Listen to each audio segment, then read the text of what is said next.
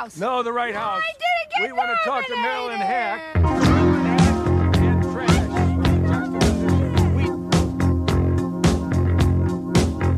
I'm from Canada Water.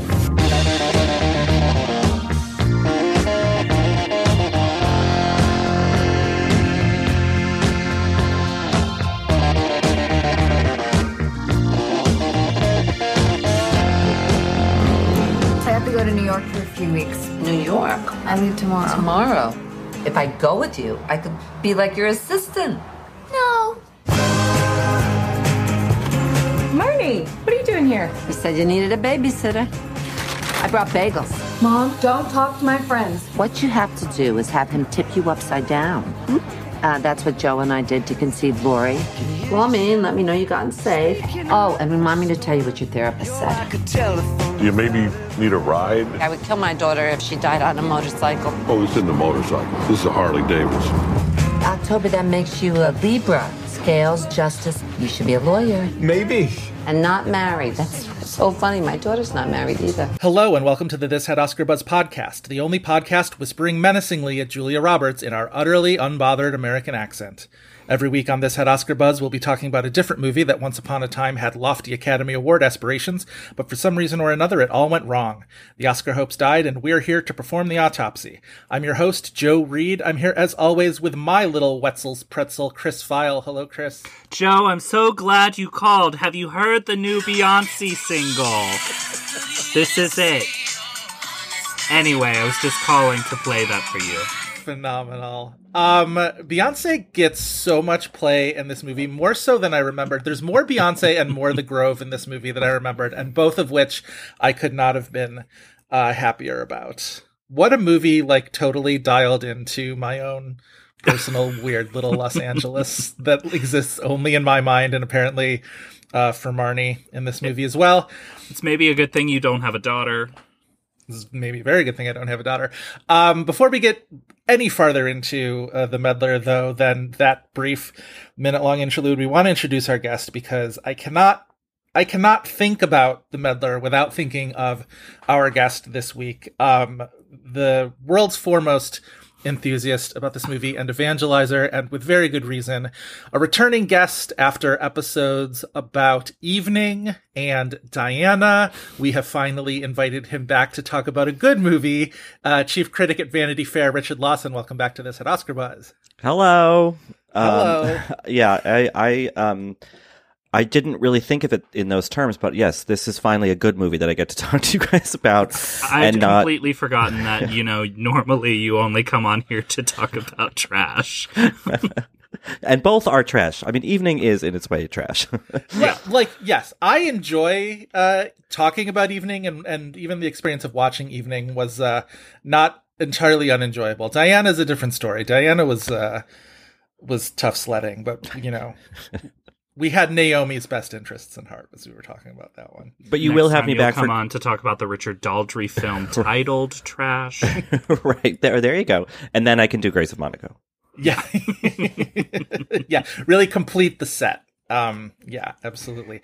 But no, we are talking about uh the meddler. Richard this one i i think i reached out to you about diana as well. We've only given you your own agency one time in this podcast but you've been a very good sport about it. But i had a feeling you would not um mind terribly if i looped you in to talk about the meddler because uh as i said you are a champion of this movie and i love you for it. So talk about why why i chose you to, to talk about the meddler Um, yeah, because like when it came out, uh, or even before it was released, like I was just like kind of a very vocal meddler stan. I saw it at Toronto in 2015.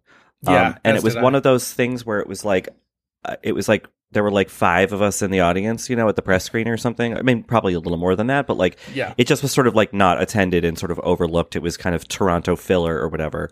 right And I kind of expected it to be exactly that because I'd seen um, searching a friend, seeking a friend for the end of the world, and thought it was fine. Yeah. Um, and then I went to see the movie, and I came out of the theater onto King Street, like, like, or wherever it was, like, just on this incredible high. And I went home and I wrote this like rave review, and um, I think I like DM'd Lorene Scafaria or something, and um, yeah, and then it was like months and months and months until the movie came out in the spring Yeah. of 2016, and so um, in that time, I sort of developed in my head like a crazed like adoration for it.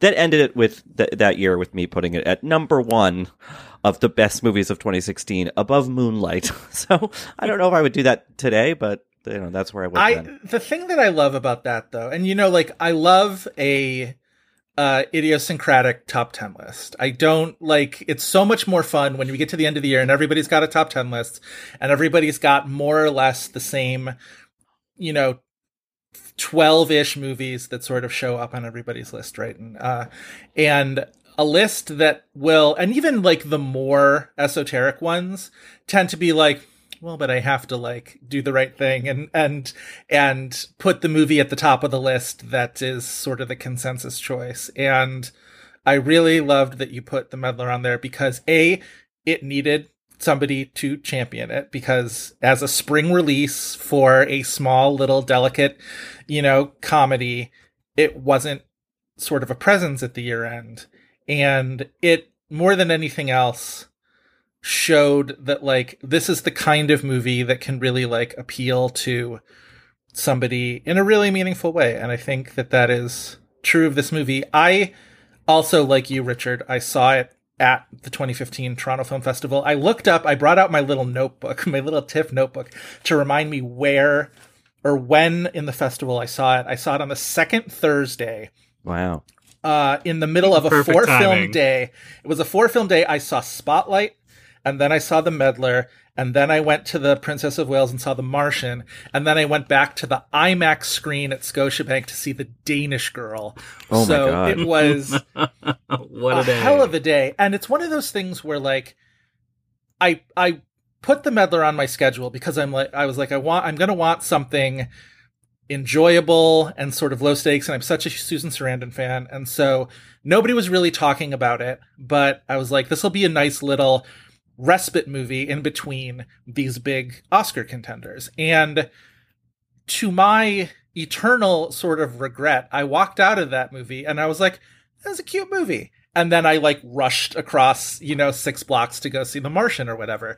And I didn't really I didn't appreciate this movie for as good as it was until the second time I saw it, which wouldn't be until uh, the next year when it was released. And at that point, then it like now I've seen it since like five more times, and every single time I watch it, it sort of like grows on me a little bit more and a little bit more. And then watching it this morning to talk about it on the podcast, I like confirmed to me that like oh no this is like one of like one of those movies that is actually really special to me and i think it's not entirely i'm not ruling out the fact that the first time i saw it i had never been to the grove and now um, it is my favorite place in Los Angeles. Like when I joke about that, I'm not really joking. Like I am entirely that basic, and like I really everything she says about like it's like living on Main Street in Disneyland, and like it's you know who wouldn't wanna, who wouldn't want what I wrote it down too. It's like the very first thing she says,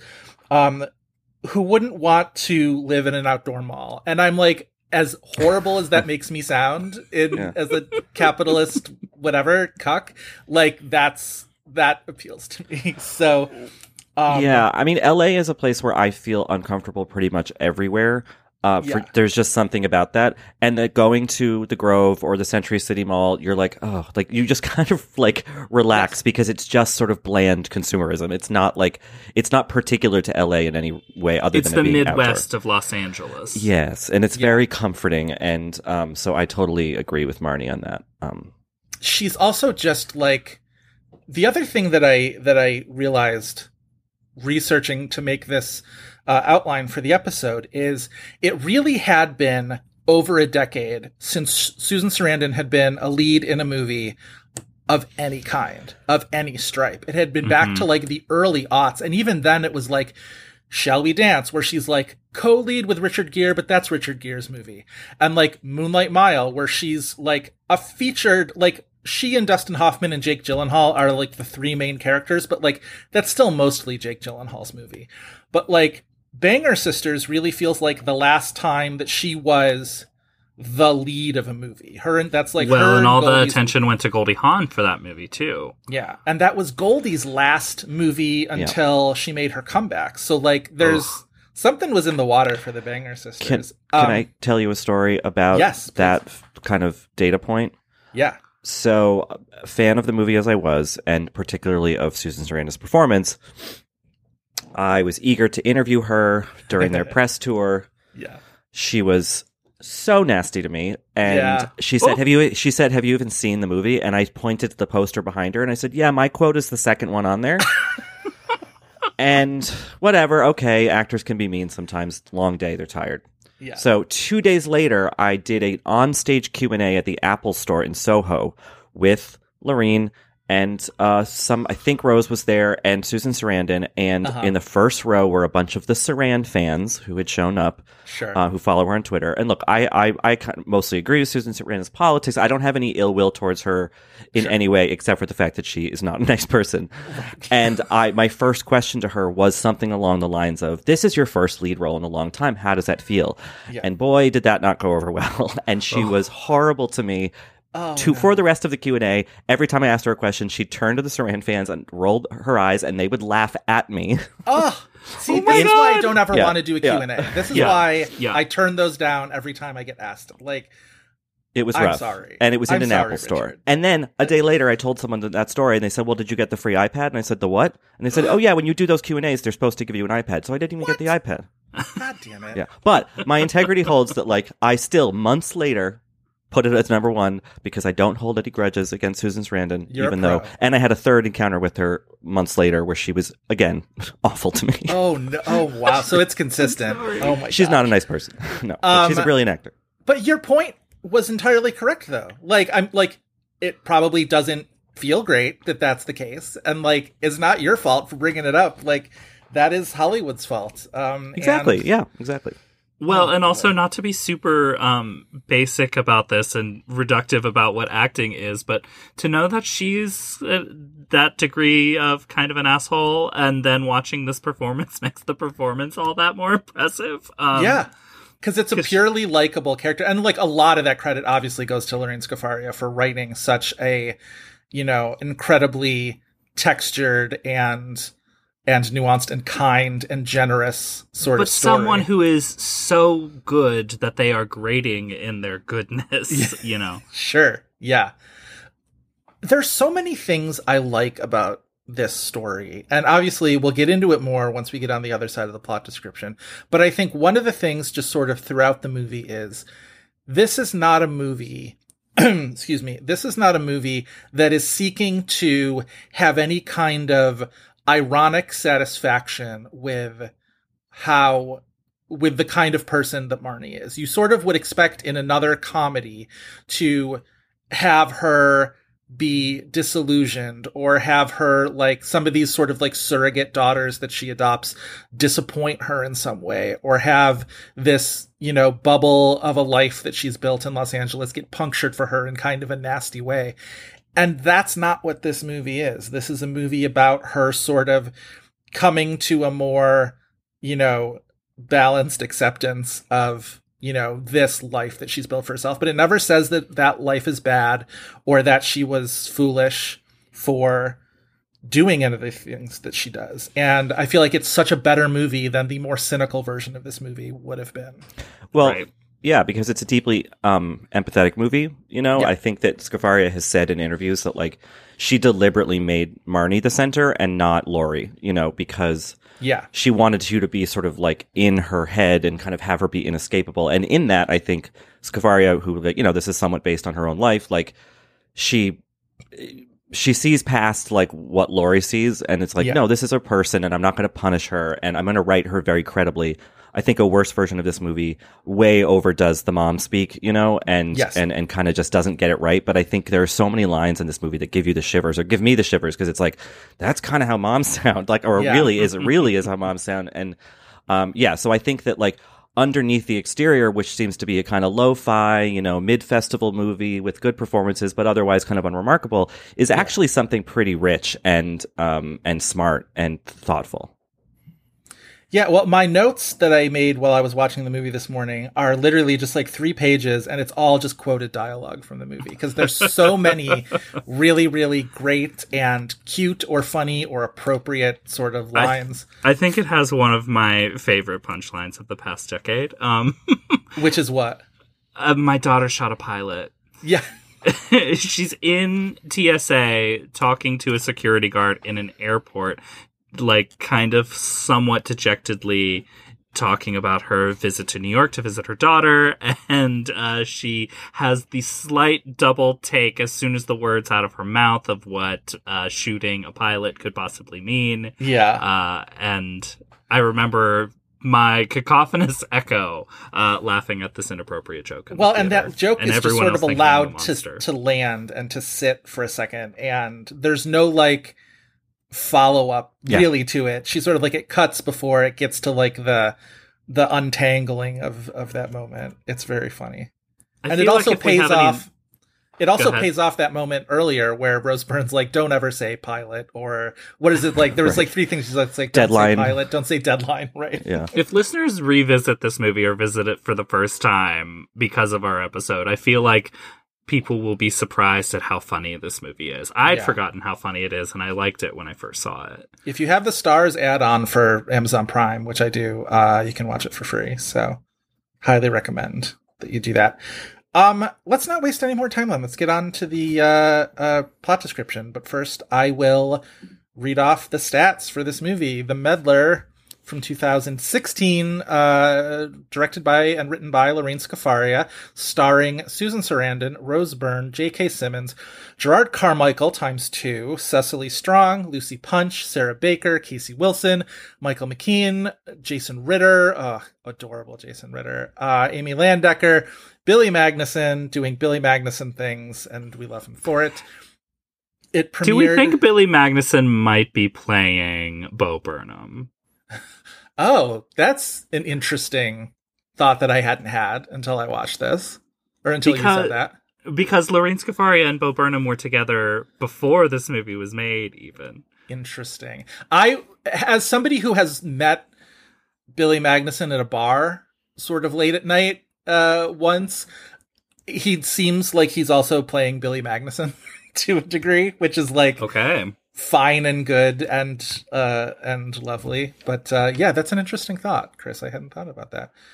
Um premiered at TIFF, like we said, September 14th, 2015. Then several months later played the Tribeca Film Festival, uh inauspicious as that may be, April 19th, 2016, and then was uh, open and limited release that following weekend on April 22nd, 2016. Richard, we're going to ask you as I pull out my phone um to give a 60 second plot description as best you can. Are you ready? I am. All right, and begin. Anyway, Laurie Minervini. sorry, let me take that again. Laurie Minervini has checked out of her life, so her mother, Marnie, checks into it. She's moved from the old world, well, New York, to Los Angeles to be- to be closer to her TV writer daughter with the money left to her by her late beloved husband, Joe. Laurie's a depressed mess who can't get over her movie star ex, but Marnie keeps nattering away at her anyway, as is her strategy for dealing with tough stuff. When she's not leaving her daughter rambling voicemails, Marnie gets close to Laurie's friends, including a lesbian who wants to have a wedding. She drives a guy from the Apple store to and from his night school classes, and she meets cute with a chicken loving and almost definitely Trumpy cop. This seconds. is all, of course, a distraction from her grief, which she and Laurie eventually come to terms with as Marnie navigates new romance, life discoveries, the sunny mel- melancholy of LA, and the profundity of Beyonce's I Was Here. Boom, with 18 seconds to spare, Richard Lawson. Beautiful. Very good. So, yeah, a nice and succinct plot description for a movie that does not uh, waste its time, I would say. Everything, all the meandering stuff in this movie ends up being incredibly satisfying. All those sort of uh, small characters, I think it's incredibly well cast. All of Laurie's friends, uh, who Marnie sort of gets involved in their lives, uh, Cecily Strong and Lucy Punch and Sarah Baker and Casey Wilson. I think that's really good casting. I love her and Jerrod Carmichael together Yeah. so much. I think they make for such a fun pair. Um, Do you think being in The Meddler is when Jerrod Carmichael really re- realized he was gay? I mean, if you if you make a movie with Susan Sarandon and then, well, I guess now all this other information, either she, you know, scars you for life with her meanness, or she makes you realize that uh, uh, unequivocally, yes, you're you're gay and you've got to come out at some point. I'm sure she's lovely on set. I think I just had her No, on bad listen. days, but a bad um, several days. yeah, this also speaking of the of the cast, like the supporting cast. This is the movie I think where I started the sort of campaign in my head to be like, why isn't Cecily Strong in like many more things than she's in? Uh-huh. She's Yeah. such a good actor. She's funny. She's like good at the more serious stuff. She's Yep. I don't know. She just has it all, and yet we Sh- Schmigadoon is it. I mean, I, I don't really get it. I know, I know. Hopefully, she seems she's sort of still hanging on by that thread at Saturday Night Live in the way that like you can do now that like competing projects don't necessarily make you have to like leave that show. Like now Mhm. Kenan can like do a whole sitcom and still, you know, be on SNL, which I imagine is great for you know financial security and and paychecks that keep coming in, but also like in terms of the way that people's careers tend to progress, it's a little bit sort of like the apron strings are still there for a lot of these cast members. But like she has, I think, I think I agree with you, Richard. Like she has tremendous talent, and there are a lot of really great things that think hopefully in this movie she has do. one of the trickier subplots to pull off Yeah. because it's Marnie paying for not her daughter's uh basically renewal of vows so that she can have an actual wedding but spending, you know, five figures to do so. right. But I do think Cecily Strong kind of grounds it in a way Yeah. that um is really sweet.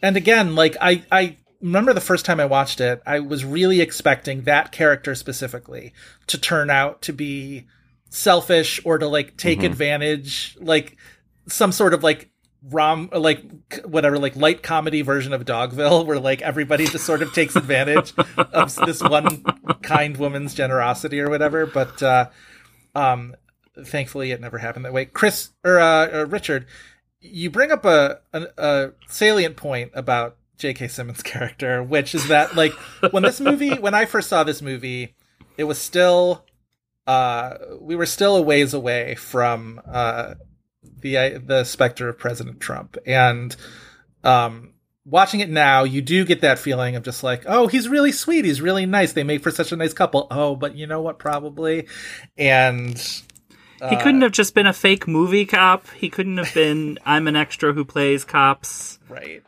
That scene stresses me out more than it should. The scene where she's walking through the set accidentally and she gives the dollar to the homeless person and it turns out to be a movie set because they take her flowers Yep. and her sweater and I spent so much of that next like five minutes being like, I hope she gets her sweater back. She does Like, get her sweater back. I think you see her carrying the sweater, but you, Okay, the flowers, okay, I think, makes me feel unfortunately, are gone. the Yeah. flowers are gone Yeah, forever. Um, but uh, that's I mean that's such a cute scene. Like that's there's so much of. I like that her LA is sort of a charmed LA, even while she's like getting her car stolen and, um, you know, uh, more sort of like sit not necessarily sitcom stuff, but like the cop shows up just as like the bag of weed makes its presence known in the scene and that kind of thing. Um, but there's just, I don't know. There's just a lot of really charming things. it that happen. it makes you yeah i mean it LA is one of those places where it's like I, when my parents come visit me in New York, there are some moments like we went to Williamsburg once, and I like turned around and there were like my mom and dad on Bedford Avenue, and I was like, "Nope, this is Yeah. wrong. that they should not be here." I mean, they're from Bo- they're like they live in they lived in Boston for many years. They know cities, Right. but like it Yeah. just felt like totally out of context. And I feel like LA would feel the same thing for like this nattering, you know, East Coast mom who like Yes. doesn't really understand a lot of like present tense culture. Um, Right. And the idea of her just roaming around LA, like that's a bit horrifying as like a child of the, Yeah. of that person. But I like that in this movie we see that like Marnie can carve out a pleasant enough way to live by being friendly, by being helpful. She's not throwing her money around with it to like buy people. She's just like, I have it. It feels a little tainted or a lot tainted because I only have it because my husband died. So let me help you out. And I think that, you know, back to your point about the Cecily Strong character is like, I kept waiting for that character to be like, at a certain point, be like, actually, you're really weird and you're smothering me, get away. Yes. And I'm so glad that doesn't happen because Yeah. like people are just sort of nice in this world. And I think that that gets, um, that we don't we don't give that enough credit in movies. I think. Well, you also get Amy Landecker as the uh, therapist in a couple scenes, which we had just seen Amy Landecker in uh, Beatriz at Dinner, who's also like tremendous, playing a very different character.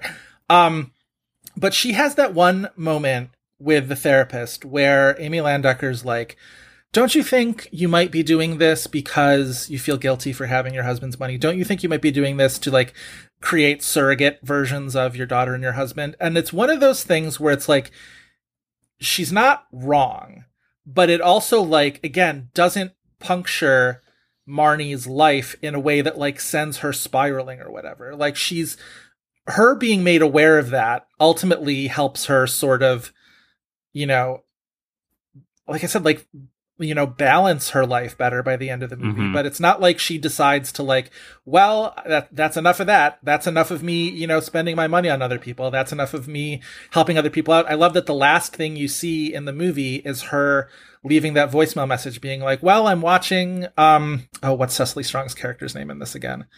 I just turned this movie off a second ago. Whatever like i'm watching their kid you know tomorrow. Like she's still doing all those things. She's still you know that essentially same person, but the therapist is still, you know, on target about that kind of stuff. Right. I mean, all this, but Marnie also isn't some wounded bird. You know, I don't think that this movie would qualify as like nice core, but I, I think it's a better movie and a funnier movie. And Marnie is more interesting because she can be cloying. She can be too much. She can be annoying, but mm-hmm. it's still, she can still also be a, a good person and we can understand where that's coming from. But like, there's definitely times where she oversteps it with her daughter or where you know she's doing something that's absurd for the sake of you know taking care of people um Are we just saying that this movie isn't nice core because it's good, though?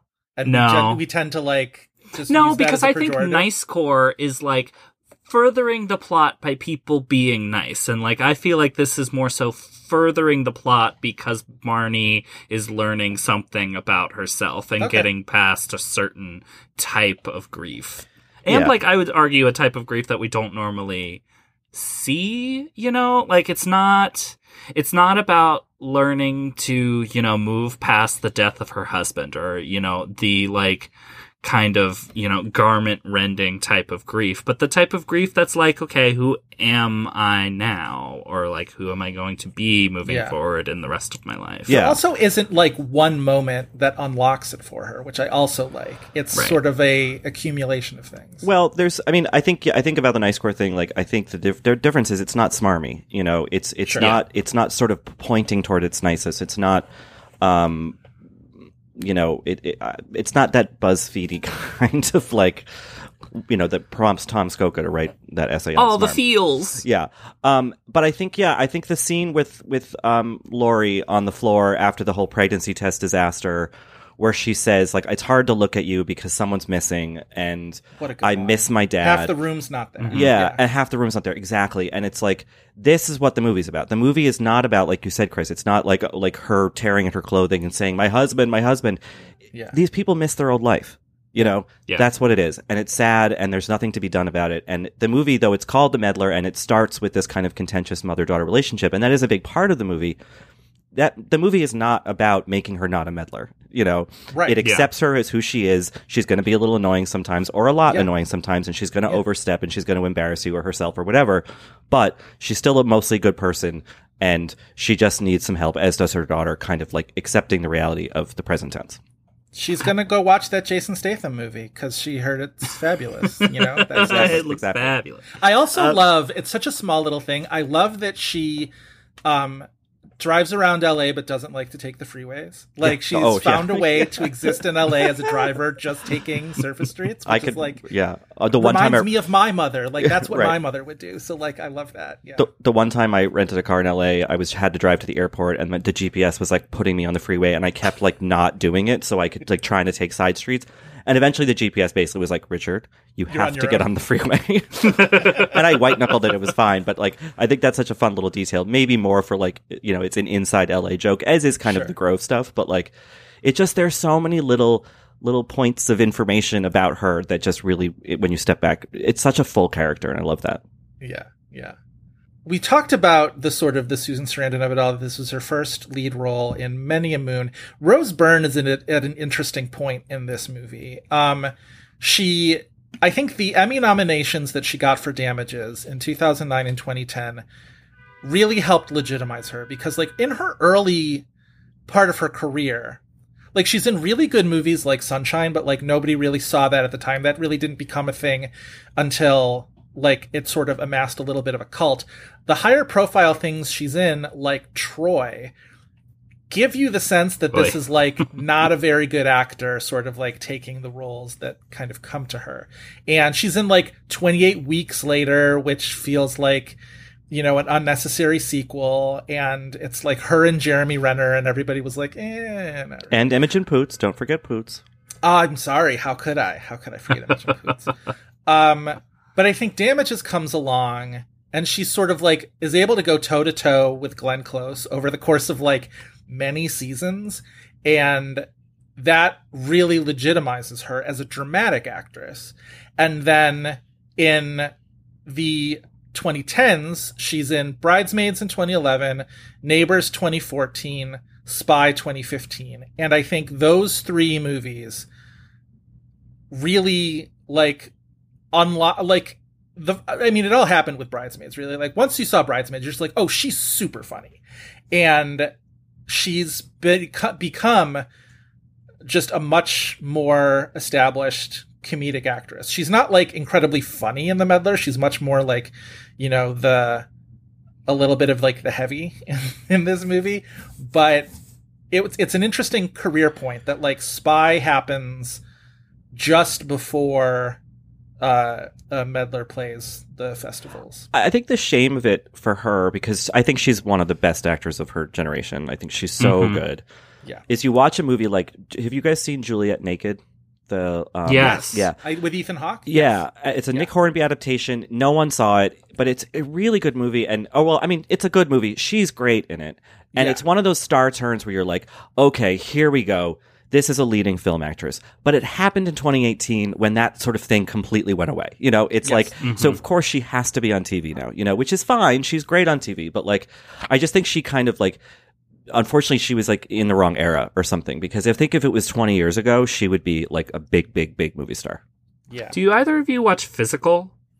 I've not seen I've it. watched the part of. I think I watched most of the or half of the first season of Physical. The, whatever whatever batch of uh, screeners I got from Apple. I I thought she's incredibly impressive in it in a show that is like it's a rigorous show. Like it's a tough and rigorous show, and it like is a really interesting take on that kind of a character, that kind of self-hating character, but it's so strongly done that I'm like, this is really good. I prefer to not watch this because mm-hmm. it's it's intense. Like the degree of like her inner monologue in that movie is punishing, and she's great at it. But it's also like, oh, this is maybe not what I'm going to choose to spend my time watching, just because it's it's so intense. Did you watch it, Richard? no, no. I Yeah. I it's it that that show like many shows it just se- feels too TV. You know, I'm just like I'm like that's just Mhm. like content that's out there that I can't really tangle with, I guess. I did but- love Doesn't her. help that it's an Apple show. right. I did love her on Mrs. America as Gloria Steinem. I thought she was Mhm. Yeah. really, really good Yeah. on that. In a in a cast that like everybody was kind of, you know, throwing fastballs on that. Like everybody was doing really, really well, and I thought she held up really, Yeah. uh, really strong. I mean, she can do American, she can be British, she can be Australian, she can do all this stuff, and like she could be in period, she could be in contemporary. She's done sci-fi, like she's done horror, like she's done comedy, obviously. Like I don't, she's just very versatile, and um, I think part of my like disappointment about like the idea of the show Physical is like, well, now she's stuck doing that for how many, however long, Yeah. Exactly. And, Well, and- I want to see got her do like again. We're talking about things that mostly don't exist. I want to see her in like a Tamara Jenkins movie. Mhm, I want to see mhm. her in a Nicole Holofcener Yeah. movie. Exactly. You know, that's where it feels like she would be doing her best stuff. But She's already got another Apple TV Plus series on the way. With it's her and Seth Rogen and Nick Stoller sort of getting the Neighbors team back together again. It's uh, called Platonic. I don't know a ton about it, but do we want that as a TV show though? It's an interesting question. I don't know. It, like many Apple TV things, like I'm sure, like they've done a ton of stuff that I really, really like, but a lot, uh, with the exception of a very few things, with the exception of your Ted Lassos and your Severances or whatever, they kind of exist on that little Apple island that you know you can go visit, but you don't really linger. on. Right. I don't know.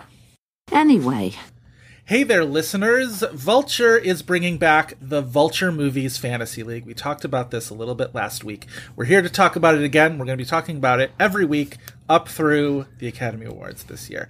Vulture kindly uh, let me design, help design their movie fantasy league game this year. And if you are at all familiar with fantasy sports, the concept is going to be very similar. If you're not, don't worry. It's really easy to grasp how all of this is working. This launched on October 31st, so the game is live.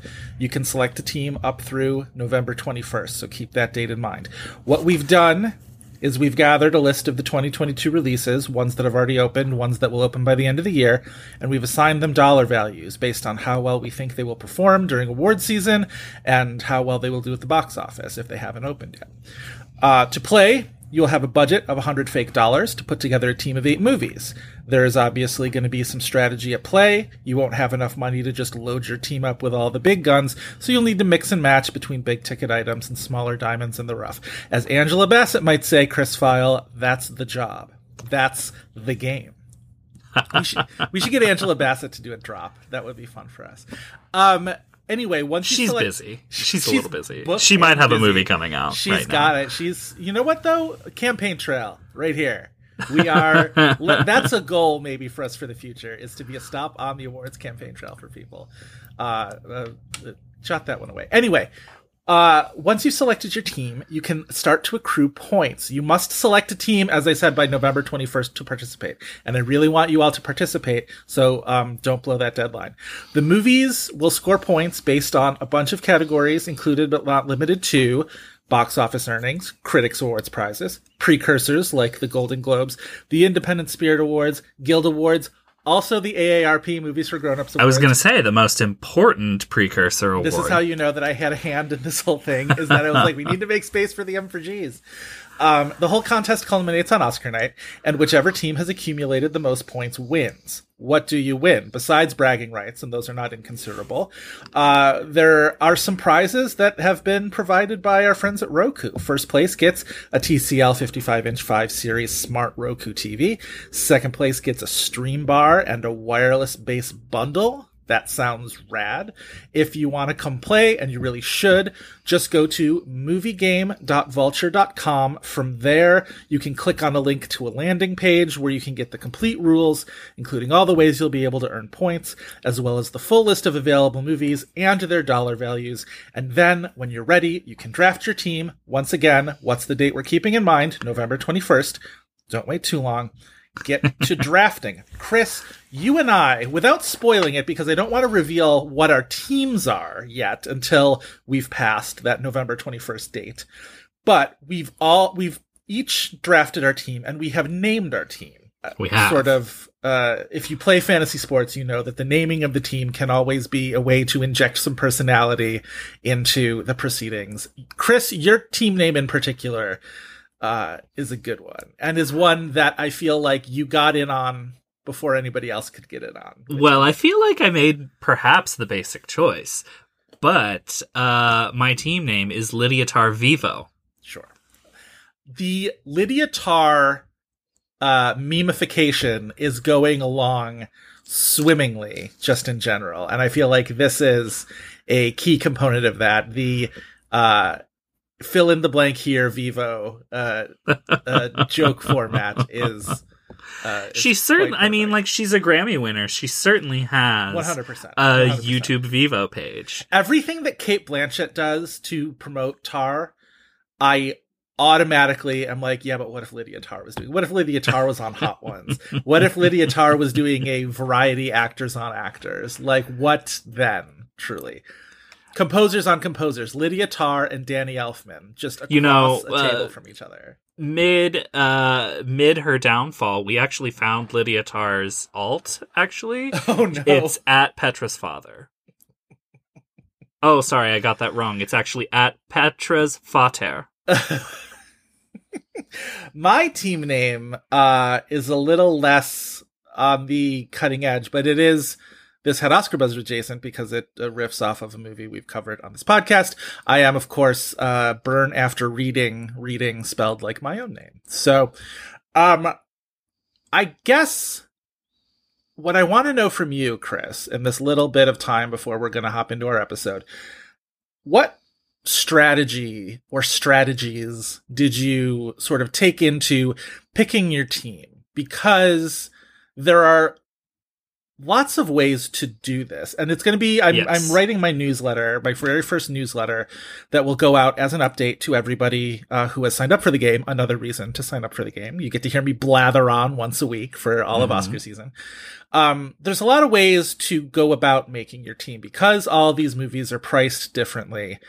You have to make some judgment calls. And i'm very curious as to what your sort of uh i don't know I definitely was, took your an approach was. that leaned more into expectation of points regarding award season points and not the box office points. Yeah. However, I would caution listeners and game players who think that they might rely on a box office strategy, you can start a point accruing points right now. Right. So If- if you want those uh, Wakanda Forever opening weekend points, Get on that now.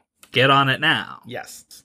I figured, you know, excluding Wakanda Forever and probably Avatar, you know, box office right now is so volatile that that Mhm. felt even a little more foolhardy in trying to get points there versus, you know, trying to get the award season points. And then I tried to, you know, from there, uh, focusing on getting as many mid-tier dollar movies in there, you know, Well- rather than, you know, spending my whole uh amount on one big player. Right. I have a couple medium players and then spread it out from there Well, with the if you if if our listeners uh, and if they've been following us, they sort of they know a lot of this by now.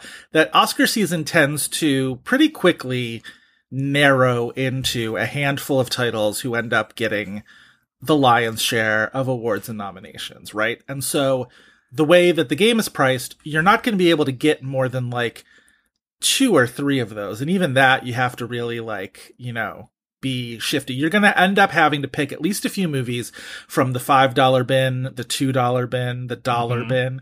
And there, there is where I find the game to be especially interesting is what what are you going for? Are you because like there are ways to strategize that. There are ways you can be like, I'm going to go for something that I think is going to be a foreign language contender, and I'm going to be very limited in the range of points that this could get. But if it shows, but the up, return on investment will be huge. the return on investment is, uh, and same thing with the animated features. I think is if you pick something that is going to maybe succeed in the animated category, you'll only have one category basically per precursor to score in, but you could show up there every time. And you could get something for pretty cheap. I also have talked to people who have been like, I'm going for something that I think BAFTA's going to go for. I'm going for something that I think the Golden Globes musical or comedy categories are going to go for. Mhm. I'm going to go for something that might clean up at the Indie Spirit Awards for a dollar. Like, why not? You know what I mean? Um, I have one pick, and again, I'll talk about this more once I uh, reveal my whole team. I have one movie that is essentially only picked because I'm taking a flyer on it getting an original song nomination. And if it doesn't happen, then it's going to be a useless. is. It's going to be a useless pick. But if it does, then you know there's some points to be had. There. Listen. so if I if I'm get correctly guessing uh what that might be, uh Globes comedy. Yes. Uh yes. Um I'm Could making hand signals. I'm. I'm making hand signals to Chris so that our listeners cannot see. Okay, so November 21st, once again, is the date I want everybody to remember. But Chris is right. The sooner, especially if you're going for box office, the sooner you make your pick your team, the sooner you can start accruing those points. And you don't want to miss out if you're gonna go for Wakanda. You don't want to miss out on those opening weekend points because those are everything. So head on over once again, moviegame.vulture.com.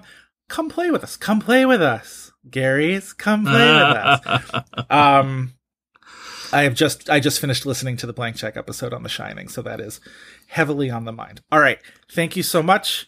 We will head on right now into our regularly scheduled episode on the Meddler. You will love it, and come join us in the Fantasy League. Bye bye. Love you. I'm trying to look at seeing what else. Oh, another Insidious movie coming down the pike. Why is she still doing those? Money, baby. Good, Well, good yeah. money. But Vera Yeah. Farmiga is now a professional, what like exorcist or whatever. Basically, like, yes. because of Yeah. The Conjuring. Yeah. um, you, I bet you know that's something I guess you could feel stuck in, but like the, I'm sure it's so profitable because like because like Ethan Hawke kind of set the precedent with The Purge, right? Where it's like you just get the back end. I mean, I don't know if they're still doing back end deals, but like he made like forty Yeah. million dollars off that movie. So like Yeah. A lot of other crazy. actors were like, "Oh, maybe maybe during Juliet Naked, Ethan Hawke was like, no, stick with it, keep, keep doing it. I promise." Um, and I'm just sort of like looking through her filmography since The Meddler, and it's been like, yeah, like Neighbors 2, X Men Apocalypse, uh, another Insidious movie. Like Juliet Naked is sort of like exists on a little bit of an island there. Um, I feel like she's a performer that we've talked about that it's like she can go and do X-Men movies and have some like really bad spots on her resume and they haven't hurt her career. And Yeah. at this point it's like we probably need another spy or something like that to not feel like they've ultimately hurt her well, career. what did Paul Feig do this year that I remember being like, what that is Paul Feig fucking doing that? Netflix school for witches or Good whatever Good movie School that for was Good and or right, right. Yeah. Like, like, why are we doing? Like, why are we doing that? I don't know. Um, she was also in that Jon Stewart movie that I did not see, but everybody That was seemed to horrendous. super hate. So, Oh my god, that's right. yeah, It could not have been less funny. Um Talk about Smarmy.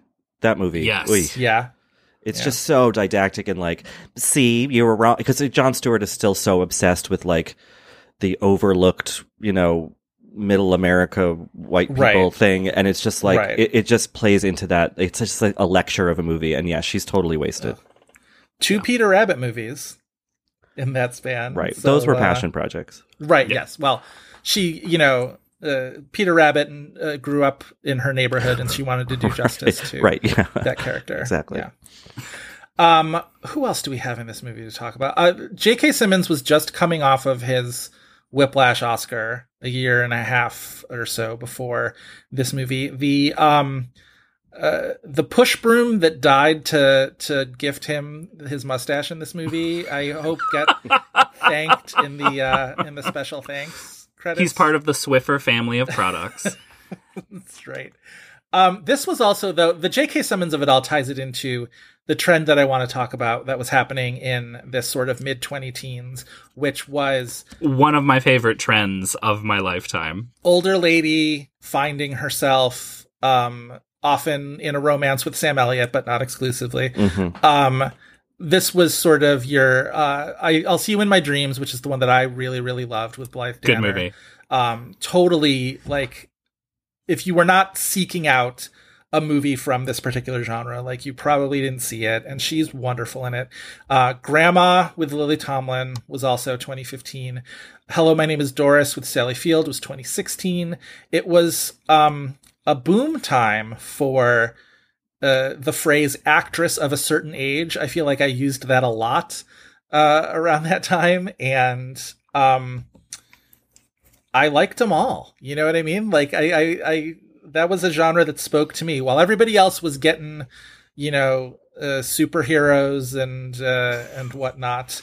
I mean, these are superhero movies. My my Um, my Avengers Endgame was Blythe Danner and Lily Tomlin and and uh, Susan Sarandon and Sally Field shooting energy beams at each other across. Uh, and they all had their like little cadre of friends too. Is the other thing is like Blythe Danner wasn't just Blythe Danner. She came along with like Rhea Perlman and June Squibb, who was the who was the friend Uh, that conceivably, yes. Hello, my name is Doris. Has Tyne Daly. Tyne Daly. Uh, Grandma has. Well, that's one of the Sam Elliott's. movie. Marcia Gay Harden's her daughter in that. Sure. Marcia Gay Harden, who's working on a treadmill, basically. She Yes. has one of those standing desks that are also a treadmill. Yes. Uh, I think the Meddler is sort of head and shoulders above uh, all of those movies, much as I, I do love "I'll See You in My Dreams," but like the uh, that was a moment in time in the in the span of what was probably twenty months. you know and what I has mean? now been replaced by four old ladies do wacky thing X. They have a book club. They become cheerleaders. You know, Uh-huh. Right. and, and those movies are are getting worse and worse. Um, to the point of have either of you seen the Diane Keaton No, big ripoff kind of thing? I was just about to bring it up, but no, no, I haven't. The Ooh. uh, what is it called? No, I Something mentioned- in Max I joked about Mac and Mabel- Rita? Mac and Rita. yes. Yeah, Um, it is Milo and Otis. horrifying.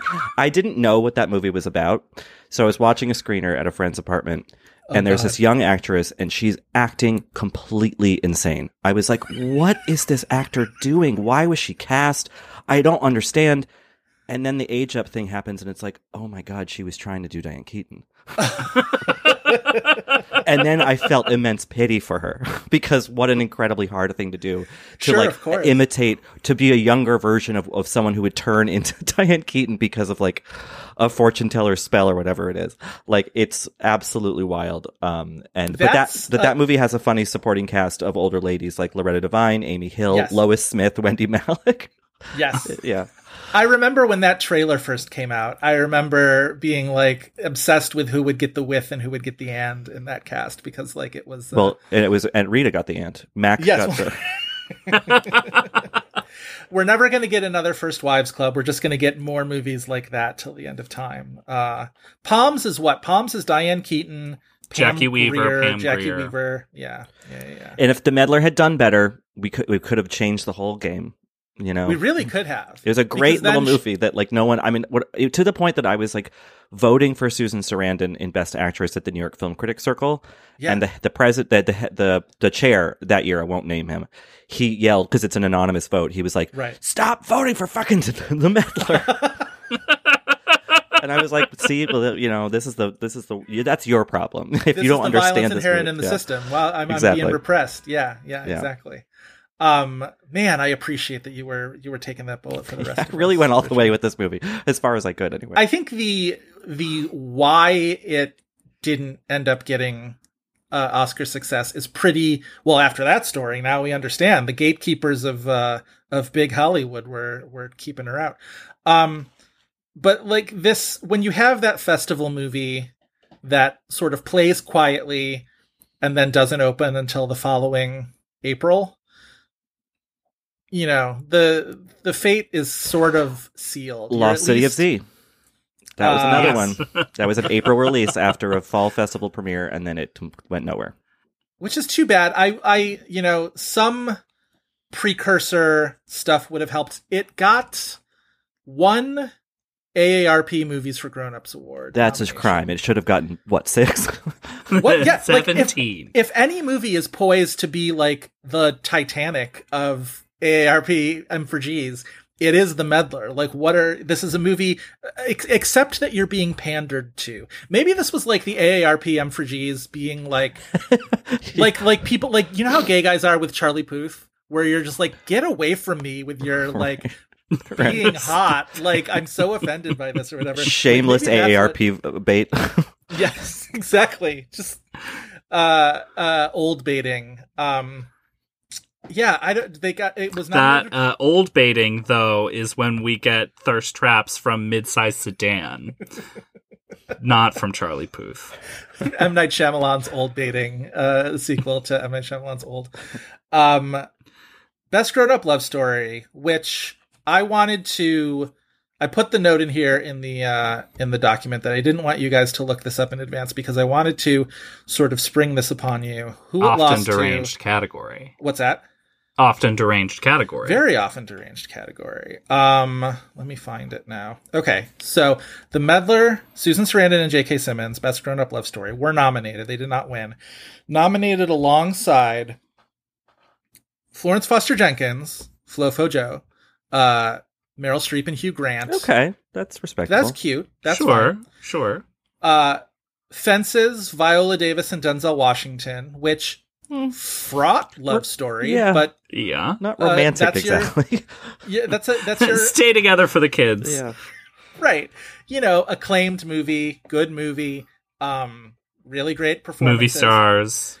Um, fourth non-winning uh, nominee, Lainie Kazan and Michael Constantine in My Big Fat Greek Wedding 2, Oh, yes, absolutely. Hmm. which I'm just glad that, you know, Nia was able to gift those two legitimately great performers. Listen, that. Michael Constantine is not going to be in my Big Fat Greek Wedding 3 the first Sadly. time they acknowledge it because I will be there for my Big Fat Greek Wedding 3. I will be sobbing when they uh, give him his rest in peace moment. I think you mean My Big Fat 3 Wedding is how they're going to style Jesus it. Christ. Is that right? No, no, God, if only it would. No, I'm, I'm absolutely lying. But if it's, if, Well, because my Big Anybody's Fat Greek Wedding 3 is going to be a, Me- a M3 and Megan sequel, right? Like, it's all part of the same universe. Yeah. Famously, Megan was produced in the Greek Isles, And also Oh. by Rita Wilson. yes, modeled after Rita Wilson. Rita Someone Wilson showing up at home with like a present for Tom and just being like, look what I found. Like, uh, I think boy. chat's All right. going to love it. the winner for the year 2016 best grown-up love story in a film went to Margo Martindale and Richard Jenkins in John Krasinski's The Hollars. Ooh, God. Isn't that like a dementia movie? N- no. I don't know like if it's a, dementia. It's like a Margo Sundance. Martindale is is ailing of something. I saw this movie and I don't quite remember. It's like a Sundance rambling family comedy. And again, Yes. smarmy. It's such a bad movie, and it's so funny that like Krasinski with A Quiet Place was like, "This is my first film as a director," and everyone's like, like, "Well, no, actually, no, there are a it sure couple, there are a couple bad ones behind you." But um, Oh boy, Yeah. I just uh, what are you? Listen, AARP voters, you know I appreciate you and I love you, but sometimes y'all are off the reservation. That same year, though, as I scroll down one more category, which The Hollars is also nominated in Best Intergenerational Film, which whatever it did not win, it lost to 20th Century Women, and rightfully so, because that mean- is what we call a quality win for a quality. Very movie. strange that uh, they did not nominate Susan in Best Actress, though, if they're giving this Best Grown Up Yes. Love Story. Yes. All right. Who was nominated? What is the Best? Actress lineup? All right, I'll find it. Uh huh. Okay, I'll also say best time capsule went to Jackie, which Hmm. I don't know what that means. okay, All right. Honestly, the best actress list is tough to fuck with. There's there's like obviously a couple weak spots here where Sarandon could have gone in. Annette Bening wins it for 20th Century Women. Correct. Great call. She also should have won the Oscar that year I agree. didn't happen. Um, Isabelle Huppert nominated for Elle. Great. Tilda Swinton nominated for A Bigger Splash. Cool nomination, Mhm. as far as I'm concerned. Um, Meryl Streep nominated for Flofo Joe, which, of course, like that makes Yeah. sense. That makes a lot of sense. Yeah. And then Sally Field got the uh, old lady coming to terms with things nomination for Hello, My Name is Doris. I think I put Susan in above those last two, and uh, you know, bump Meryl, bump Sally, whoever you want, and then that's a really good category, Tilda Swinton. That's a cool. That is a cool nomination. Good for that. right? She's so good in especially that movie. for that movie in general to be recognized by AARP, which is like half is like two and a half hours, most of which is just like people fucking or doing drugs in the Greek Isles, and then they're revealed to all be horrible people, and that's the movie. people telling Tilda not to speak because uh, she'll damage her vocal cords, and every single time she tries to speak, I get so stressed out in that movie. Her and watch that Matthias. Schoenaerts just rubbing mud over each other's naked bodies. It's a great movie. It's a really good movie. Yeah, the ARP voters were like, "Now this is a movie for grown-ups." Yeah, right. Go to bed, kids. AARP voters are uh, watching their screeners. Um, that was a really great year for Best Actress in general, though. I thought the Oscar, we've talked about that Oscar category a ton of times, but Richard, I don't think we've talked about it with you. Um, that was the year uh, Emma Stone wins. Natalie Portman is nominated for Jackie. Ruth Negga for uh, Loving. Meryl's nominated. Huppert is nominated. And who am I forgetting, Chris? The winner, Emma Stone. Oh, I said Emma Stone. Okay, so, um, uh, uh, high profile snubs: Annette Bening for 20th Century Woman and Amy Adams for Arrival. Right. Yeah. Richard, I remember you sort of called the Emma Stone thing pretty early that Mhm. year. and From pretty, Telluride. uh, from Telluride, Yeah. and uh, a a very uh, astute call on that one. Where where do you come down on that field for best actor? That astute call, by the way, was completely undone this last year because I was convinced that Nicole Kidman was going to win for being the Ricardos for like months. There was a minute though Yeah. where it felt like a done deal. there on on the podcast I do for work, Little Gold Men. Um, there are many many instances if you listen to that that season of me being like, and Jessica Chastain, she'll just be happy to be nominated if she's nominated at all. like I thought the same thing though, Richard. Like Yeah, up until yeah. I was never convinced she was going to win up until they read her name at the Oscars. Even at that point, I was like Penelope Cruz, maybe. Right. Like I just like I was, I thought there was going to be a big surprise, and I kind of refused to see that writing on the wall. But then the minute it happened, I was like, "Oh, right, that does make sense." you know, it's the Academy. Um, but 2016, yeah, I mean, I think that just for for like life work sake, I mean, Huppert would be the one for me. Um, and she's great in that movie, and it's a, it's a cool nomination that she got it. I know it like meant a lot to her. Um, I think she kind of thought she could win, which I. I wish someone had taken her aside and been like, "No, that's not." well, she won that Yeah. Golden Globe though. Yeah, That's the I, I know, but I think she put too much stock in that. She I- didn't. Well, I mean, I'm I'm sure she was second place, but she was definitely a distant second place. Um, Emma Stone was just so undeniable. Emma Stone was so much the overwhelming favorite that her envelopes just sort of overflowed to every other place on the stage. there. right, right. Yeah. It was like a, that, like a Harry Potter thing where all of a sudden you open a cauldron and it's just like envelopes with Emma Stone's name written on it just come like surging out. Faye Dunaway was like that that that La La Land did did my friend dirty, my friend Isabelle dirty. So now I'm gonna screw with them. Are you in, Warren? You know. Oh, is she friends with Faye? That's They'd have to be friends, right? I'd have to imagine. I Two mean- mean old ladies. That's the Paramount Plus um, behind the scenes of the Godfather uh, series that we need to is that we need to have is Faye Dunaway and Warren Beatty's plot to screw up the 2016 Oscars. Like that is uh, that's the one I want to watch. Um, Huppert, I mean, like, I could see why she might have thought that she uh, had a chance at winning because she had, like, basically the full apparatus of Sony Pictures Classics ensuring that she got that nomination and, like, doing everything right by her. Uh, the same distributor as The Meddler, which is, like, of course, Susan didn't get nominated for this movie when, you know, yeah, it was all efforts towards Huppert getting that nomination. SPC is interesting because a lot of times they like really play things right, you know? Like you think about the, what they did with the father, like like holding Mhm. it so late so it was like the freshest thing in people's minds. Um, but then, then they kind of screwed up Call Me by Your Name, I think, even though it did get a bunch of nominations and a big win, but like, I think it didn't do well at the box office. Like, I don't know. They're interesting. And I think that Sony Pictures yeah. Classics either vacillates between incredibly like full court press, aggressive and enthusiastic, and then or else it's just like hands off, we're doing the least. Right. And they do there's no they do really ground. well with stuff that they hold really late like Amour is an example of that Mm. uh Elle is an example of that this is why i think living has a better shot for Bill Nighy than people seem to think it Ooh. does right now I and, think and he like does the- have a very good shot. I think people are coming around on that, Chris. I mean, they. I think it could be even a little bit more than him, but we will see. They they also when they're playing to an older crowd, like they seem to really know how to go after that voter. I Yeah. think, and like But obviously how to over, by Your Name maybe overcome their. was that strategy being completely wrong for that movie. Like they waited, they sat on that movie for so long uh, that like by the time anybody got to see it, who wasn't a critic at a festival or whatever, it was such old hat. It was such old news, and the the narrative was allowed to be low box office numbers. So like this uh, this appearance that the public had rejected it when the truth of it was the public hadn't had a chance to see it yet. hmm That still frustrates me. That still makes me so mad. Damn it. Um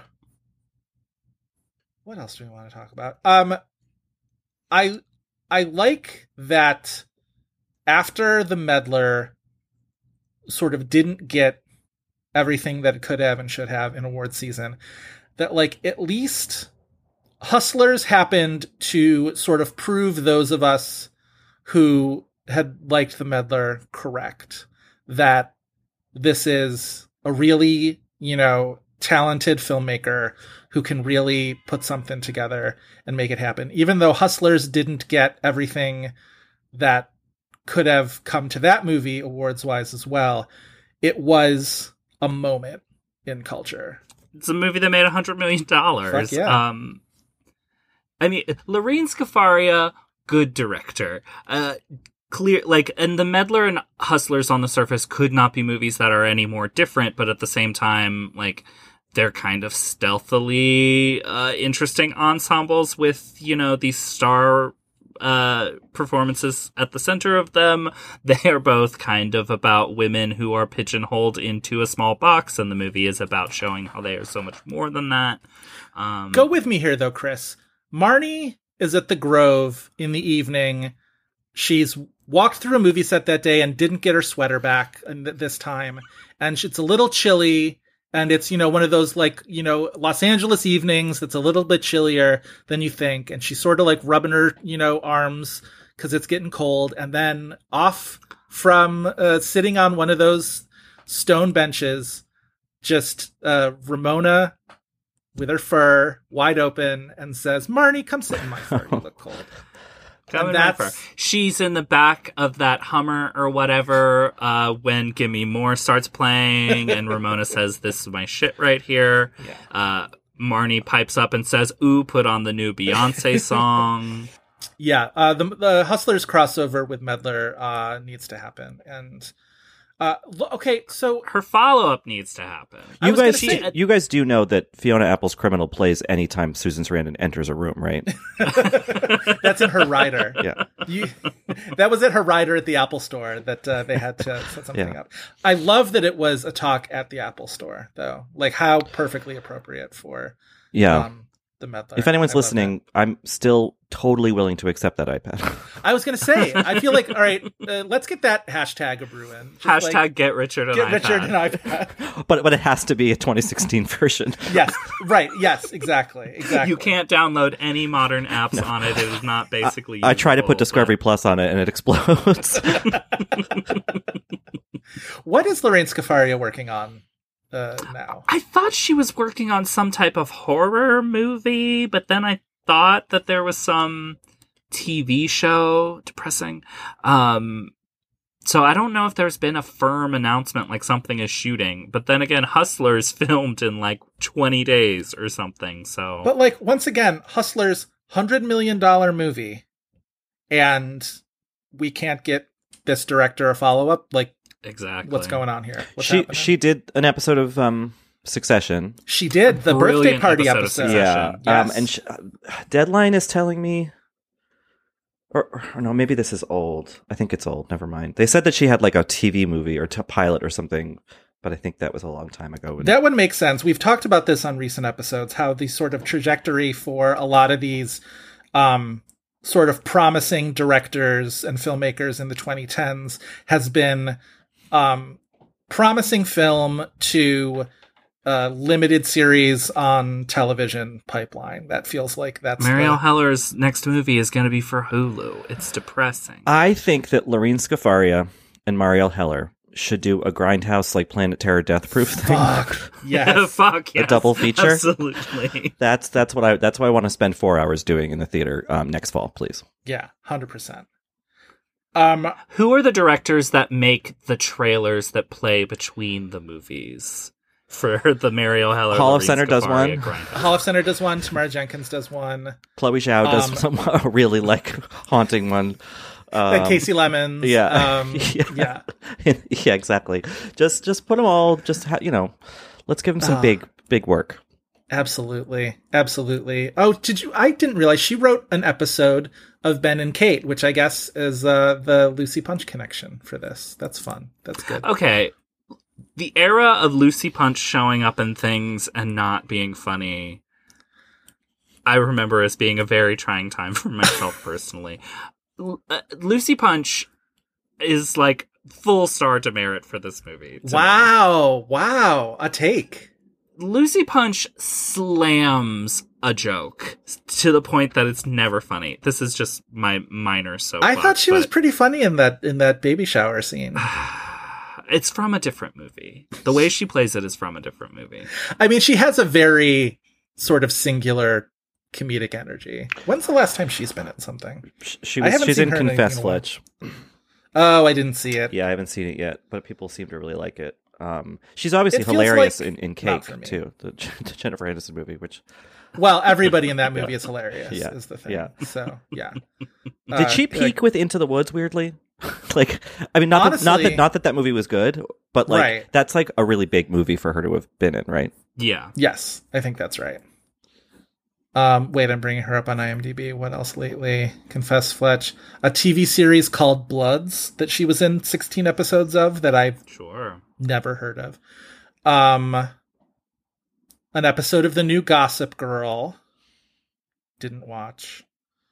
Uh, she plays yeah. someone's grandmother. Yeah, I was gonna say. it's that one uh, 30 Rock episode where uh, uh, Jenna Maroney's going out for a role and she's playing like somebody dying of old age. right, right, of natural causes. Yeah. Yeah, exactly. oh boy. Did you watch the new Gossip Girl, Richard? Yeah, I had to review it.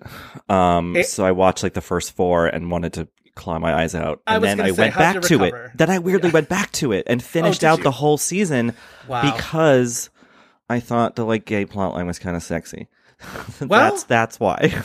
I've Um, I've watched television for less uh less honorable reasons. So that show is shockingly bad.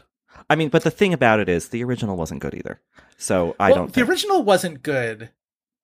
Uh, yes, and I was just probably at an age that I was more attuned to that demographic, and I was more forgiving of that. The thing about the new Gossip Girl, and I didn't watch any of it, but every single element of that show's publicity and social media presence, and like the dialogue around that show. Everything about it was the most annoying thing I'd ever experienced. in my life. except for the Gawker was- recaps. Oh no, I mean, oh the new one I'm talking about. Oh, the new one. Oh, sorry. I thought you meant like No. the whole of Gossip Girl. no, no, no, no, no. Of course, the Gawker recaps of original Gossip Girl were. Uh, uh, Whatever happened to the guy who wrote those? Those, those were so good. I uh, he wrote something about uh, uh, a Montauk monster and was see- weirdly Right. never seen again. He And- he saw the meddler in Canada and went crazy and He's been banging on the door of the Apple Store for like six years. it's and- really embarrassing. Yeah. Um uh what a time Gossip Girl recaps. Gossip Girls the original Gossip Girl is one of those shows where you're just like, "Oh, like 20 years ago, right?" And it's just like, "No, it ended like in what did it end in like 2012? Like not that long ago."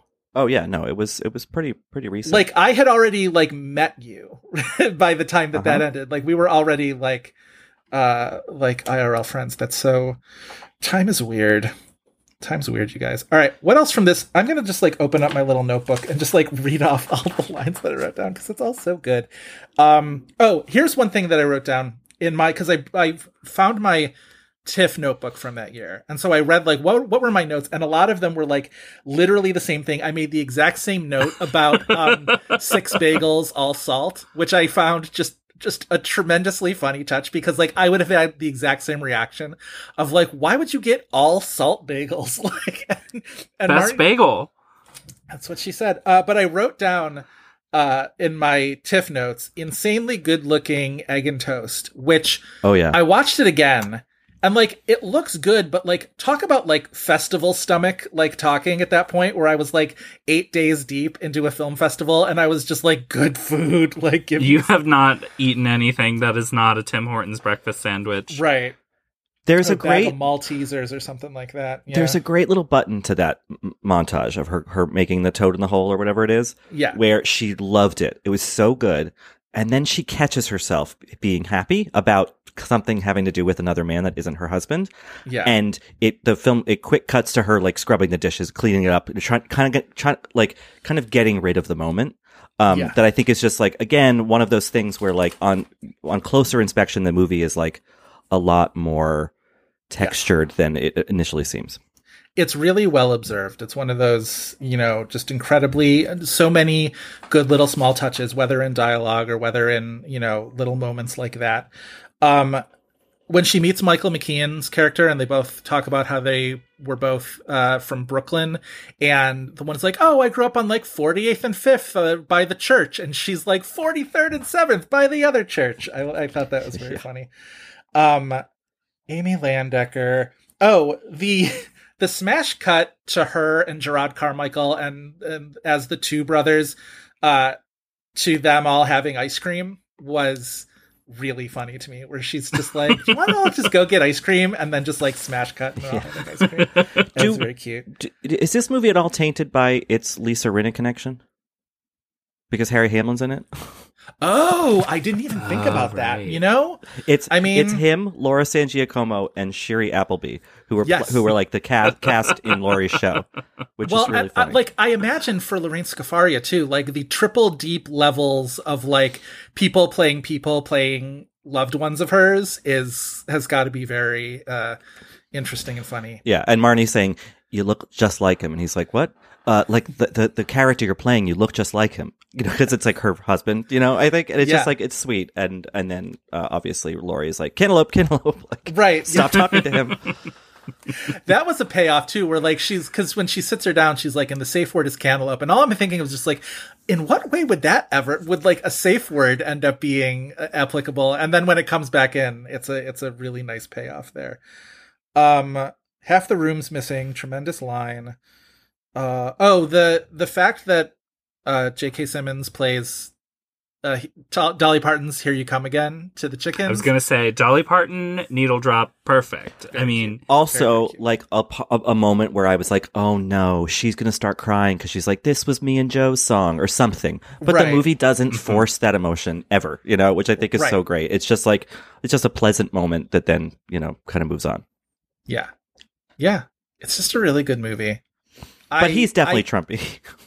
yeah. No i mean you're not wrong. He's Like, living in Harley in the kind of living in the country, cop, like it, it's like yeah. there- there's a lot of uh, factors there. yeah unfortunately. God all those chickens just you know to what to what end? To what trumpian A- And Marnie says, "I don't vote. Joe always voted."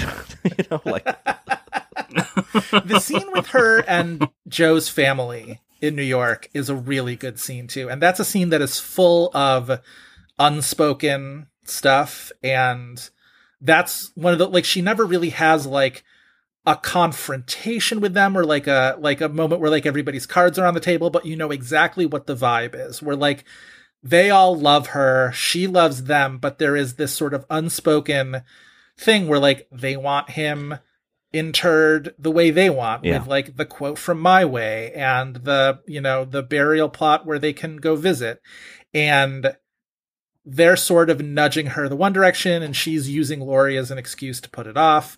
And in the meantime, there's like that really cute story about the spaghetti and it's all just handled very delicately Mhm. in a way that is very satisfying. But she realizes she can't go home again. You know, Yeah. like it's it's Yeah. gone in a, in a lot of ways. And then Well- you know it goes right to the airport where she's like, "I live there now, in Los Angeles." The, you know, the scenes of her in Manhattan where she looks like a tourist Yeah. in Manhattan is such a great touch. And it's like, she doesn't hang a lantern on it, right? It's just like she's looking up at the buildings and Yeah. whatnot in the way that like a tourist in New York City would. It's really, really clever. like, and she's like, "I took a photo of Daddy's old office or his old building or whatever," Yeah. and you're just like.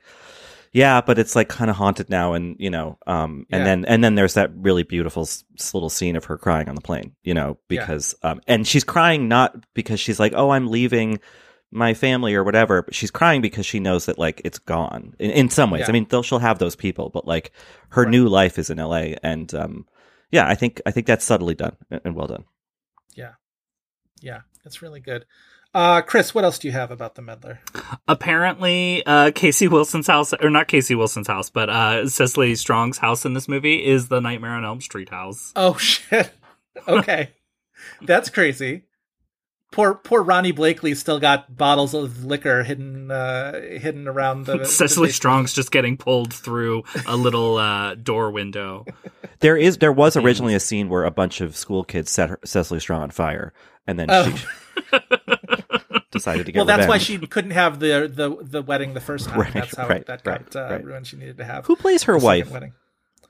I looked someone- up the actress and it wasn't anybody that I recognized. Um, I thought it might be like a name that I recognized from like comedy or something like that, but it wasn't. Oh, Um, I think she has been on. Um, there's a really fun podcast with Paul F. Tompkins and Nicole Parker um, called Neighborhood Listen, where they, they basically like it's stuff that's from like the next door app or whatever, but they Hmm. like change it to be part of this fictional town. Um, Oh, it's really cute. funny, and I think Rebecca or Becky Drysdale has been a guest on that and was very funny. She's like, a, I think she was on Big Gay Sketch Co. It looks like so. Yeah, she's that's what Oh, she nice. does. Yeah. Oh, very good. Again, just a really, just you know, really good deep cast in this. Um, also, the the girl who plays Jason Ritter's new girlfriend in this, uh, Megalyn uh, Echikunwoke, was in Whit Stillman's um, "Damsels in Distress" in a Oh, role that I really, really liked her in. Good So, movie. uh, again, just like really good cast members, sort of uh, at the fringes of all of this. Oh, also, can we talk about the scene where Michael McKean's character drives her home from the it was the wedding, right? And he moves in to kiss her, and then she employs the like self defense tactics or whatever on him. But like the funny part of that is when she gets out of the car, she's running serpentine in a way that like It's if he was going to shoot her. as if he was like a sniper or something. It's just Yeah. funny. Is this the Uh, only movie where Susan Sarandon has punched Michael McKean in the dick? there must be others, right? Well, no, Dead Man Walking begins with that. Right. And it's Right. it's in the opening credits. She's like, no, I, un- I missed it." understand violence. Well, that's what made her want to become a nun. She had to like that Right. was her rock bottom. Exactly. Was uh, uh, punching Michael McKean in the dick. Yeah. So. Yeah, this was the only movie where she did that and didn't get an Oscar for it, though. So Right, that is right. uh, that's the distinction. Um, all right, Richard, do you have anything else you want to say about the Meddler before we move into the IMDb game? Um, no, I think we've kind of covered it. Um, I'm glad you guys. Um, I mean, it, this did kind of have Oscar buzz, like right, like it. it Oh, yeah. you know, Oh yeah, I mean, It was number one on Vanity. Fair's top ten list, Richard. That makes something happen. have that sentence, buzz. by the way, is the last line of the Meddler's Wikipedia page. I saw. I almost screen grabbed it and sent it to you, but I wanted to uh, uh, leave our conversation fresh for when we talk. Someone made a Wikipedia page for me for some reason, and um, uh, and I said that because I, I had said like on a, on a tweet, I was like, I want one of those Wikipedia pages where the last line is "He is openly gay." you know those ones. Not the end of the personal section, but the very end of the whole thing. You know, The And- whole thing, And right. uh, so someone put it in, which I was happy about. Oh, that's fantastic. Um, I'm just Marnie's get- Wikipedia page would be I don't know personal life. Uh, I don't know. I I'm just imagining what. Uh, The last the last Mar- one would be anyway. anyway, um, Marnie is a noted member of the Beehive. Yes. I think Marnie would be more famous on TikTok than having like a bustling Wikipedia page. That's fair. That's fair. I want to end with me giving my five tips for visiting the Grove. One of them is go to the farmer's market, and there's like a candy counter, sort of right at in the sort of center ish of the farmer's market, where you can get um, pretzels dipped in caramel, dipped in chocolate that are astounding. And um, you can like get a couple of them and then just like get a ticket to the movie at the movie theater and go see a movie and like afternoon well spent. Um, I did mention not to double on the pretzel thing, but there's the Wetzel's pretzel stand where you can just like get a nice little pretzel and have a seat and just sort of watch the world unfold around you. That's really good. Um, there are some seats at this there this uh, at the center of the fountain where like one of the restaurants you can just like go and like get a cheap meal at the restaurant and then just like sit amid fountains happening around you. That's a great place. Um, I didn't prepare a list, so now I'm stuck on three. but like, you don't need to go to the Cheesecake Factory, is maybe what I'm telling you. Just like, that's a hat on a hat, I feel like. Going to the Cheesecake Factory at the Grove feels unnecessary when you could just like get something cheap at the farmer's market and just sit in, you know, in the middle of the hustle and the bustle of it all. And it's nice also- at Christmas time, right? Oh my god, I went there last November when the Christmas decorations were up and it was gorgeous. Like legitimately like California Christmas time, like beautifully idyllic. I loved it So so much. So if anyone is in LA feeling that kind of particular LA unease and malaise, just get over to the Grove for a bit. Just go to the Grove. It's so good. It's so wonderful. All right. Um Chris, why don't you explain to our listeners what the IMDb game is? All right, every episode we end with the IMDb game where we challenge each other with an actor or actress to guess the top four titles that IMDb says they are most known for. If any of those titles are television, voice only performances, or non acting credits, we'll mention that up front. After two wrong guesses, we get the remaining titles' release years as a clue, and if that's not enough, it just becomes a free for all of hints. Indeed. Uh Richard, And as our unsolicited advice and, uh, you know, Yes. Salt bagels. uh voicemails. Yes. Um Richard, as our guest, you get the option of whether you want to go first or go last, and also in which direction this little round robin will go in. I'll go first. Why not? Get it out of the way. Um, and I'll ask Chris. Um, so the uh, obviously you mentioned that Jason Ritter is in this movie. Um, so I thought about his life and his life partner. So I was wondering, Chris, if you could do Melanie Lynskey. Ugh, the best. Living legend, Melanie. And there is one Uh, TV. Uh, is the television?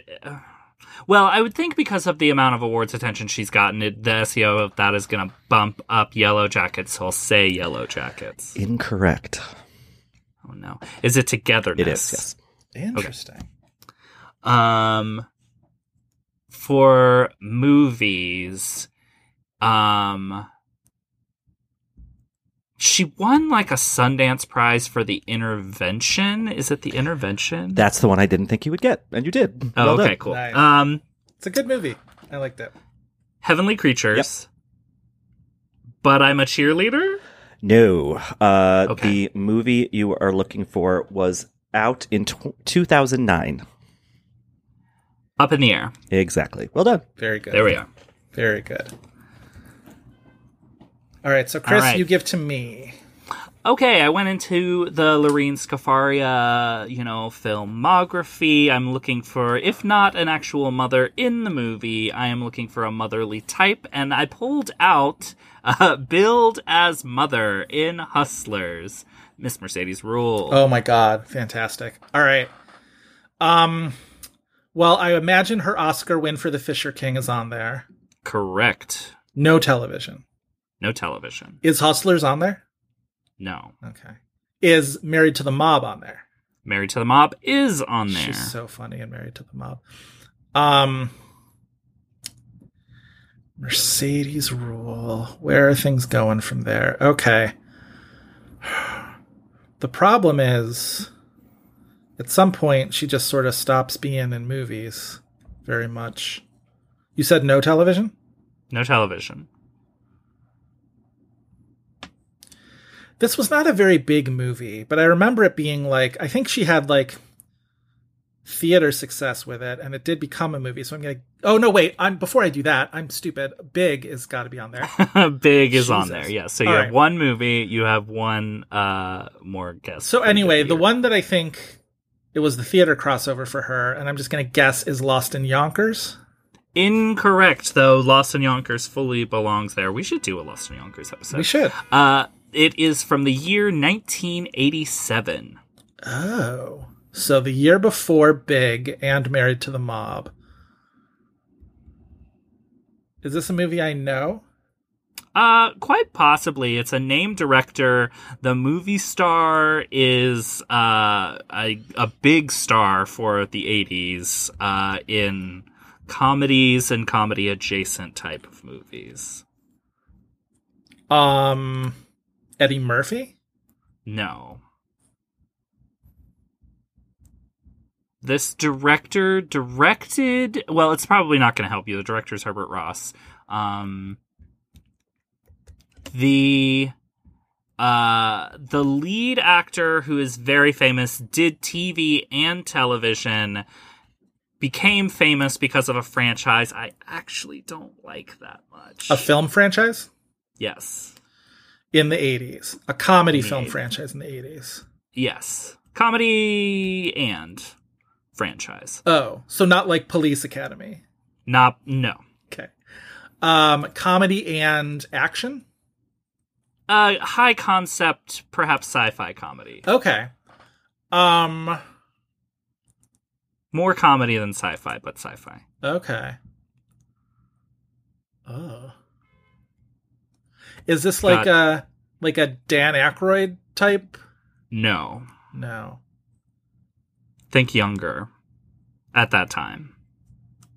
Michael J. Fox. Michael J. Fox. Oh, Back to the Future. That's the franchise, but it's not Mercedes Ruehl's. Movie. It's a Michael J. Fox movie. It's a Michael J. Fox movie from 1987. Oh God. Is There's it a lot of like Think Alex P. Keaton, like what his kind of personality secret. traits Is it were. Secret of My Success? Is that what it's called? secret of my success. Never seen it. Yeah. Yeah. Okay. Interesting. I imagine she plays his mom, I guess. something. I don't know. Um interesting. Anyway, that spot should be lost in Yonkers. Yes. All right, I agree. Or like I mean, she wasn't a regular on Frasier, but like she was on Frasier for like kind Last of a. Action Hero. She's the mom in Last Action Hero. There you go. Or Hustlers. She's great in Hustlers. Okay. Right. Um, Richard, Mm-hmm. I am giving to you so an interesting tidbit about Lorene Scafaria that I didn't bring up, um, that I learned from her Wikipedia page is that during the Writers Guild strike in 2007 2008, she recorded an album, and Oh. one of the songs from that album was used on the soundtrack to the Drew Barrymore movie Whip It that I really love Oh. um, that I always sort of ride for. One of the cast members of that movie is Oscar winner Marcia Gay Harden, star of, um, uh, of course, So Help Me Todd, the television series that is uh, burning up the charts. Don't forget the Neil Patrick Harris show. She's on that too. Oh God, that's Uncoupled. right. Thank God you also had to watch that, Richard, because I needed somebody to vent about that show with. One of my favorite things about being a weekly new episode of Survivor person is that it's also my catch up of what is happening in So Help Me Todd because I will inevitably get a So Help Me Todd up. I uh, will like, catch preview. the. I don't remember. It's not Survivor because Survivor's right at eight. But when I was watching either must have been Big Brother over the summer, I would catch the last like stinger for Ghosts every week, and I would. uh uh, that was my little catch up on Ghosts, a show that seems kind of cute. It is. It is fun. But speaking of the So Help Me Todd, when did Skylar Astin get like hot? You know what I mean? He looks really I good. I feel like there's just a certain type of person that once they hit 35, 40, they are hot. Yeah. I also feel like we are com- we are in a moment where like all of the Spring Awakening kids are now like are like you know how wine peaks at a at a time. All right, easy You know there, what I Virginia mean? Madsen. Like, right, I'm just gonna throw in the Virginia Madsen speech from uh from uh um and they look so fucking good is the end of my speech for that for all the the Spring Awakening guys. Um uh, I don't know, we're Yeah, having a moment. Marcia Gay. Um Is that who I'm guessing? Yes. Yeah, give me Yes. give me give me give me uh Marcia Gay Harden. Oh, Pollock. Correct, Pollock, her Oscar win. Um, is there? There's no TV, right? You said No, no. Um, even though she's done a lot of it. All four slots it- are so healthy. if there was Todd. TV, I was going to say. Um, oh wait, she's on the morning show, right? Or is She's it? Or is the it? morning Or is show. it the newsroom? Is she on both? She plays the same character essentially on like, Right, the okay. morning show, the Yeah, newsroom. Like, uh, there's a ton of those shows where she's essentially like the either the like the in-house lawyer or the in-house uh, reporter, and it's uh, basically the same. How to Get Away with Murder? I'm pretty sure she's like that type of character too. Um, I want to guess Meet Joe Black. Should be because um the fucking party that she throws in Meet Joe Black uh, deserves to be uh, recognized. But no, she's strike great one. in that. Um, okay. Um, Sorry, the goddamn party. Not the she Right. would say fucking. The goddamn I party. I bet it's not Flubber. Um, it is not. Mona Lisa Smile. No, our very first This Had Oscar Buzz episode. All right, so that's two strikes. Your missing movies are from one of them is 2003, two of them are from 2007. Hmm. 2003. I'm so bad at years. Is the problem? Um, 2003 is the is the most sort of prominent of them in that she was a featured supporting role. She was Oscar nominated for it. And it was a big Oscar player that year. hmm. She was nominated for playing the wife of an actor who won an Oscar. Okay. Oh, she's in Return of the King, of course. Right. Yeah, yeah. yes, she's Treebeard's wife in uh, in, in Return of the King. um, Treebeard's wife is a character who will probably show up in the Rings of Power in season two. Is what I'm going to guess. That's that's my probably. prediction. Yeah. Um, I'm sorry. I'm so bad at this game. Um, I'm Uh, it's very it's uh it's a movie that's out of your old stomping grounds adjacent. Uh, And a Best Picture nominee. it's set and in a Best Boi- Picture. It's set at Boiler Room, Joe. yes, it's a movie starring Marcia Gay Harden, set entirely in Boiler Room. Um, in my It's based on a novel. It won two Academy Awards for acting. Both actors won uh, for this movie. It's Oh, oh, by- oh, oh, oh. Um, is it? Oh no, it's not. No, it's not what I'm thinking of. Um, sorry. What? Say say more things. sorry. Directed by, I'll just say Clint Eastwood. Oh, um, right. It's it's uh, uh, million uh, million dollar baby. No, um, the, the The other, other one. The other one. Um, oh, for Christ's sake, what? Mystic River. Jesus, Mystic sorry. River. Uh, all I can think my of. all, in there! all I can think is that and Laura Linney's. She's supposed to be from Boston by way of Mars, right? Like that Right. accent is like so incoherent. Um, okay, geez, I should have gotten that. All right. Um, so your two 2007s, one of them is directed by one of the men who won an Oscar for Mystic River, oh boy. and one of them is based on a Stephen King story. 2007 directed by that wouldn't was that would that be Cradle Rock? That's or is that that's earlier. That's earlier. That's earlier. But it's not Tim Robbins, it's oh, the other oh, actor. oh, oh, oh, dear. Directed by Sean Penn. Um, You probably forget that Marcia Gay is in this movie because there's a million famous people in this movie. oh, Into the Wild. Into the Into Wild. the Wild. She plays his mother, right? Right. That's the I believe. Okay. Yeah. Yeah. Yeah. No, Hal So the- Hal Holbrook plays his mom. yes. He's the he's his Earth mother, not his birth mother, right. but his Earth mother. Right. yes. Exactly. Um, your other Stephen King adaptation is also from 2007. Stephen. I really King. liked it. A lot of people thought the ending was way too uh, bleak and harsh, but Oh, I, oh, oh. it. Um, The Mist. the mist. That she ending is, is, so bleak. Jesus it's so Christ. bleak. It's incredibly bleak. Um, she plays just an incredibly over the top character that I ate with a spoon. I thought it was so much fun to watch her We want the boy. just chew every bit of scenery in that movie. Um, yes. All right. So good job, Richard. Oh no, a- terrible job, but but um, that's okay. I, I expected that. No, I'm saying good job remembering uh, all the TV characters she played in the morning show and the newsroom. Right. And, And it's all- they're all named like Darcy O'Reilly or something. Like she's got the- Right. you know like Rebecca Halliday is. Oh, there you go. in the There- that's even better, That's yeah. like Yeah. so uh, un- unbelievably perfect. She's legitimately fin- fantastic in uh, that show Trophy Wife that only lasted like a couple seasons. that was a good little show. it was a good little show. Yeah. Everybody I've never heard of this show. Malin Akerman, right? Ma- yeah, Bradley Whitford marries Malin Akerman, and he has two previous wives played by Marcia Gay Harden and uh, Michaela Watkins. And Right, they right, all right. have kids, and they all have this sort of like functional, dysfunctional family, and it's really good. Yeah. All right, uh, Richard. As always, just an absolute treat and joy having you on this show. Uh, come back anytime you can do the selecting next time, even though I know you were more than happy to talk about this one. But thank you for coming on. I'm holding out for like when you guys start doing movies that got like one nomination because I feel like I have a, I have a lot in We'll that. we'll we'll talk about it. Yeah. We'll we'll have a I'll, discussion. I'll see you in 2035. I will say, for the first time since we've been doing this, I we were going over like titles to plan for, and I was like, some of these years are whittling down in our options. We're gonna end we up just do. doing a lot more recent ones because like that's just sort of how it's. We have a lot. I'm to gonna be on, There's like- a lot to work with. I'm going to be on the Wikipedia for like a movie from like 2004, and the last entry will be and the movie had Oscar buzz, and I'm going to look, and you guys edited that in there, so you could so you could retroactively cover it.